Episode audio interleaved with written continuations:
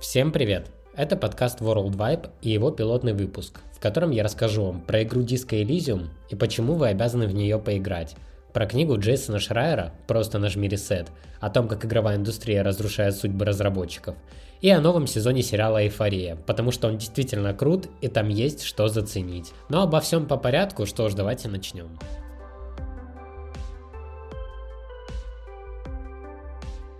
Санкт-Петербург зимой 2022 года – это когда ты выходишь из парадной, а встречает тебя, значит, следующий пейзаж. Схожий, кстати, с концовкой фильма «Послезавтра», если вы такой помните. Так вот, спойлер, снега выпало настолько много, что в один момент, выглядывая из окна, я на серьезе подумал, блин, а куда делась не только снегоуборочная техника, но и коммунальщики – под какой глубиной они конкретно сейчас похоронены, потому что снег просто повсюду. Если тебе, мой дорогой слушатель или слушательница, не дай бог нужно было выбраться куда-то дальше, чем магазин продуктов, аптека или шаурмичная в радиусе твоего двора, то в таком случае твое путешествие на работу или по делам превращалось буквально в борьбу за выживание, где, к слову, к знаменитым падающим глыбам с крыш домов, ставших уже чуть ли не визитной карточкой города, добавились и такие новые препятствия, как, например, катки на тротуарах, заметить которые раньше времени просто не представляется возможным. И вот в такие моменты, когда добраться, например, на работу тебе жизненно необходимо и умирать ты ни капельки не собираешься, а суровая зимняя стихия не оставляет тебя ни на секунду, именно в такие моменты я и пользуюсь помощью сапера. И под саперами я подразумеваю тех людей, которых ты пропускаешь обычно метров на 15 и строго следуешь за ними, соблюдая при этом дистанцию.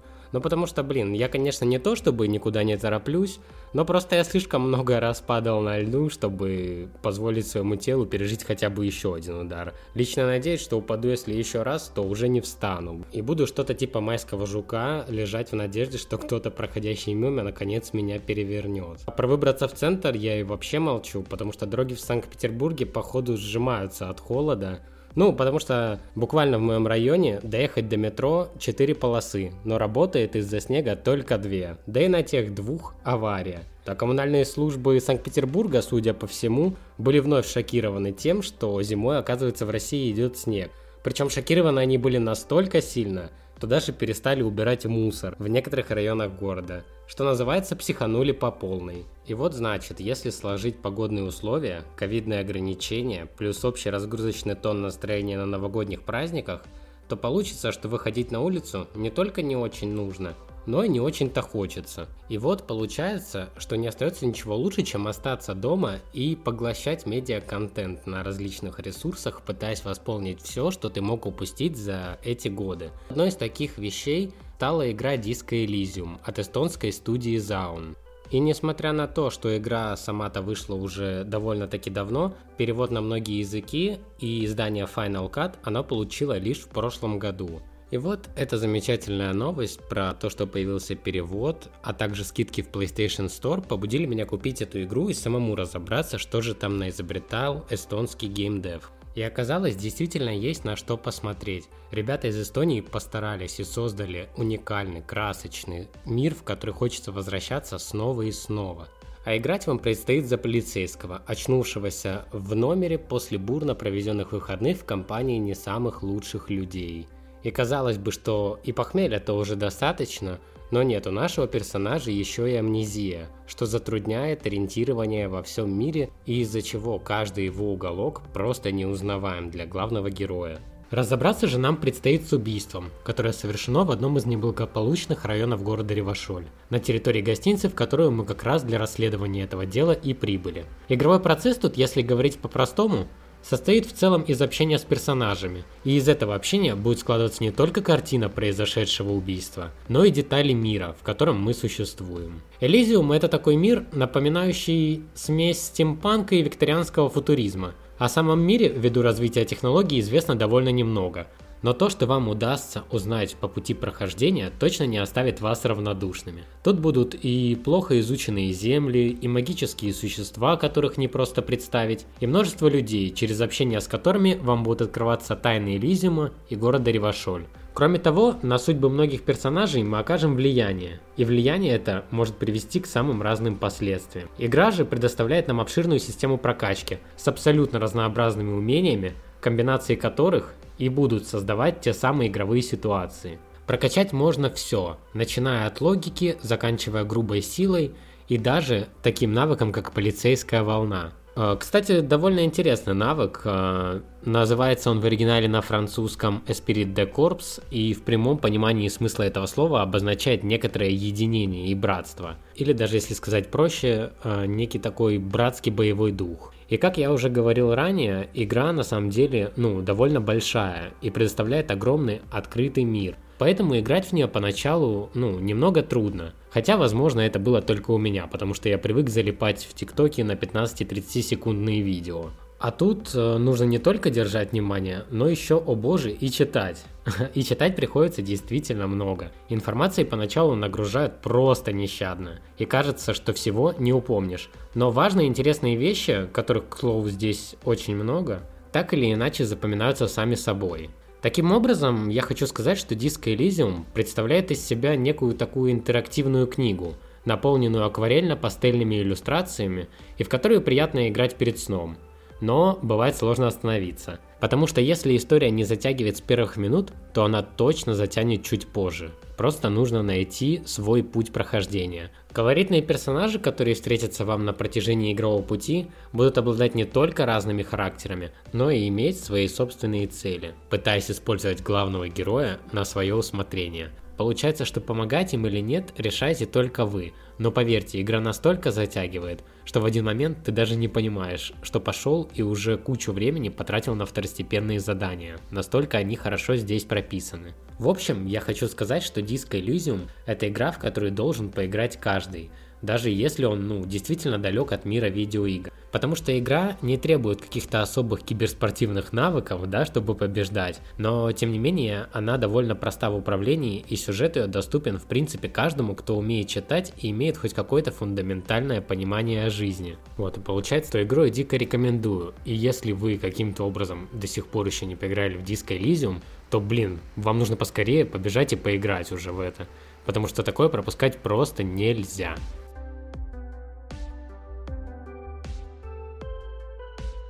Книгами у меня особенное отношение, но не как 451 градус по Фаренгейту. Нет, вы не подумайте, читать я, конечно же, люблю, но просто предпочитаю потреблять э, такого формата контент в виде аудиоинформации, в силу не только своего мобильного образа жизни, но и того, что дома читать я просто не могу, потому что, ну блин, дома есть телевизор, приставка, да и вообще есть чем заняться. Вернее, всегда есть чем заняться помимо чтения. Это я к тому, что если бы у меня был, например, Nintendo Switch, то читать я перестал не только бы в самолетах и поездах, но и даже в метро, я думаю. Вот настолько тяжело мне, современному человеку, концентрировать внимание на чем-то, где есть только буквы, складывающиеся в слова. Книга игрового журналиста и инсайдера Джейсона Шрайера под названием «Нажми ресет» досталась мне на одной из ноябрьских вечеринок в гостях у моего хорошего друга – с предыдущей книгой автора под названием «Кровь, пот и пиксели», ставшей бестселлером на Амазоне, знаком я уже был. Причем ознакомился я сравнительно недавно, потому что не знал, что изначально в России у книги был настолько хреновый перевод, что даже студентам-бакалаврам филологического факультета МГУ было бы тяжело понять с первого раза, что происходит в этой книге. По крайней мере, так говорят слухи и отзывы на сайтах продаж – мне же книга «Кровь, пот и пиксели» досталась в том переводе, в котором она существует и сегодня. Человек склонен все упрощать, и поэтому я попробую рассказать вам о плюсах и минусах книги самым простым способом, на мой взгляд. Первая книга, она как игра Last of Us, или Одни из нас, от э, студии Nighty Dog. Это я к тому, что несмотря на все невзгоды, происходящие с героями событий, которые описаны в первой книге, будь то истории про одиночек-энтузиастов или команды разработчиков, где связь сотрудников не уступает родственной, через все эти истории красной нитью проходит тема надежды и того, что достижение успеха через упорный труд неминуемо, а прочитанную книгу ты закрываешь воодушевленным и замотивированным. Следующая же книга, подобно второй части игры Last of Us, беря, казалось бы, те же вводные данные, переворачивает все с ног на голову, показывая, что индустрия создания видеоигр не только не идеальна, но и человеческих пороков там бывает не меньше, чем в любом другом месте. И не то, чтобы мы этого не знали, просто далеко не все могут рассказать такие узкоспециализированные истории понятным и простым языком, доступным для каждого.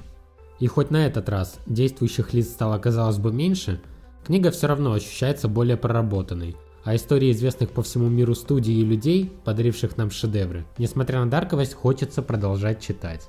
Тут вы, например, узнаете историю о том, как Уоррен Спектр, ответственный за Deus Ex, наступал на одни и те же грабли при партнерстве с компанией Disney. И о том, как почти целую студию разработчиков распустили после суперуспешных проектов из-за амбиций одного человека. И это лишь часть историй, многие из которых переплетены на этот раз между собой.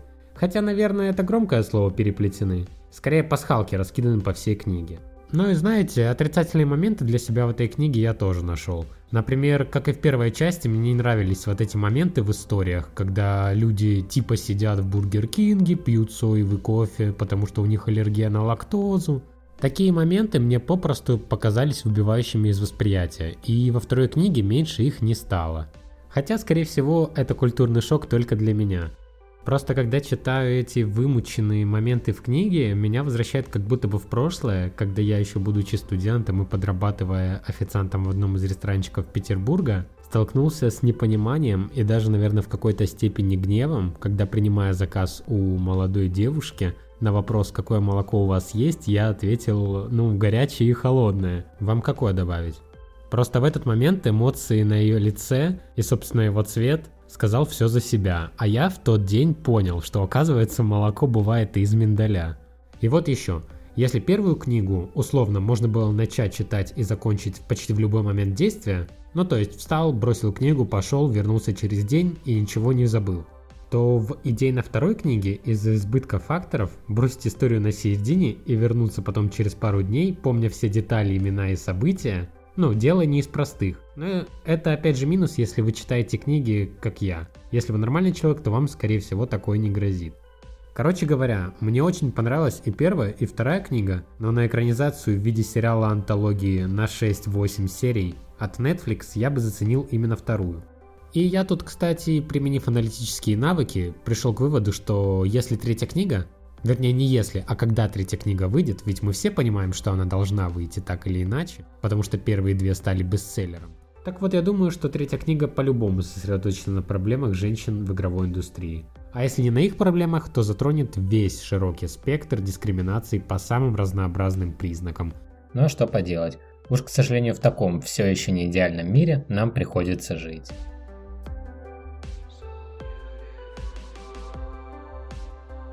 В далеком 2019 году, когда слова коронавирус, локдаун и ПЦР-тест не имели для обычного человека никакого смысла, а QR-коды использовали для навигации в соцсетях по типу Инстаграма, такие медиа-гиганты как HBO и Netflix подарили нам сразу два концептуально похожих сериала о подростках. И речь, конечно же, идет о сериале Sex Education от Netflix и Эйфория от HBO Max, Оба сериала обрели заслуженную популярность на выходе, и само собой их истории получили зеленый свет на продление. Сериал Sex Education на момент 2022 года обзавелся уже третьим сезоном, то время как Эйфория, которая в моих глазах, к слову, выглядит как мрачный старший брат первого сериала, только в январе получила второй. И если с Netflix на третьем сезоне все стало более-менее понятно, то HBO Max, поверьте мне, вас приятно удивит. Ну а первый сезон в свое время поднял, ну, как бы недосягаемую планку качества, казалось бы, потому что операторами фильма выступали клипмейкеры известных зарубежных исполнителей, отчего остановив серию любой момент, заскринив кадр, можно было просто взять флешку и пойти распечатать его в формате А3, А4 и повесить на стену. Музыкальное сопровождение первого сезона тоже заслуживает внимания. Ну, потому что для каждой серии в сериале подбиралась определенная музыка вместо привычной, ну, персонажной музыкальной темы. Многие музыкальные композиции, написанные для сериала, попали в чарты, а многие композиции, наоборот, из чартов попали в сериал. Не могу сказать точно, но, насколько я помню, в шестой серии первого сезона вроде бы использовалось около 25 композиций на серию. Что же касается сюжета, то первый сезон знакомил нас с подростками, склонными к саморазрушению, причем самыми различными способами, а их тайны носили порой далеко не подростковый характер. Но опять же, это на первый взгляд, потому что сама история была куда глубже. Если же попытаться выразить все эмоции и чувства кратко, то описать первый сезон сериала можно следующим предложением. После каждой серии хотелось еще, но еще не было, поэтому приходилось где-то неделю ходить грустным в ожидании следующей серии. И вот у любого слушателя на данный момент уже возникнет вопрос. А вот а что, стоит там смотреть на второй сезон? Есть за что зацепиться глазу, уху, ну и пораскинуть мозгами вообще? Я вам отвечу, твердое да, есть. Второй сезон начинается с новогодней вечеринки, где история, которую нам начали рассказывать еще в первом сезоне, получает свое логическое продолжение, собрав героев под одной крышей. И вот уже с первых минут напряжение в сериале растет, а за событиями на экране ты следишь, скрестив пальцы за главных героев. Разве это не показатель того, что произведение работает? Причем сразу с первой серии заметно, что сериал определенно повзрослел, став более мрачным в угоду истории и более детально сконцентрировавшись на персонажах и их историях. Но от этого сериал в качестве ни капли не потерял. Что же касается визуальных и аудиальных эффектов, то сериал все так же хорош, а четвертая серия в прямом смысле этого слова вызывает мидриаз. Что я этим хочу сказать? Так это то, что мои зрачки буквально расширяются, когда я вижу, как в четвертой серии показываются взаимоотношения главных героев с помощью омажей на поп-культуру и различные произведения искусства. И все это приправлено крутым саундтреком. Рекомендую для тех, кто не собирается ознакомливаться все-таки с сериалом по какой-то причине, найти эту сцену отдельно в интернете и просто, ну, заценить. Она реально крутая и вызывает прикольные эмоции. Вообще о сериале и его медиа пользе и культурном влиянии можно говорить много, и скрытых смыслов там тоже полно. Но это тема для отдельного выпуска, над которым я обязательно подумаю. И может быть после того, как второй сезон выйдет полностью, я запилю отдельный выпуск по этому сериалу где мы, собственно, поднимем все интересные факты и история за кулисье сериала. И потом вы сможете пересказывать их, ну, коллегам на заводе, например.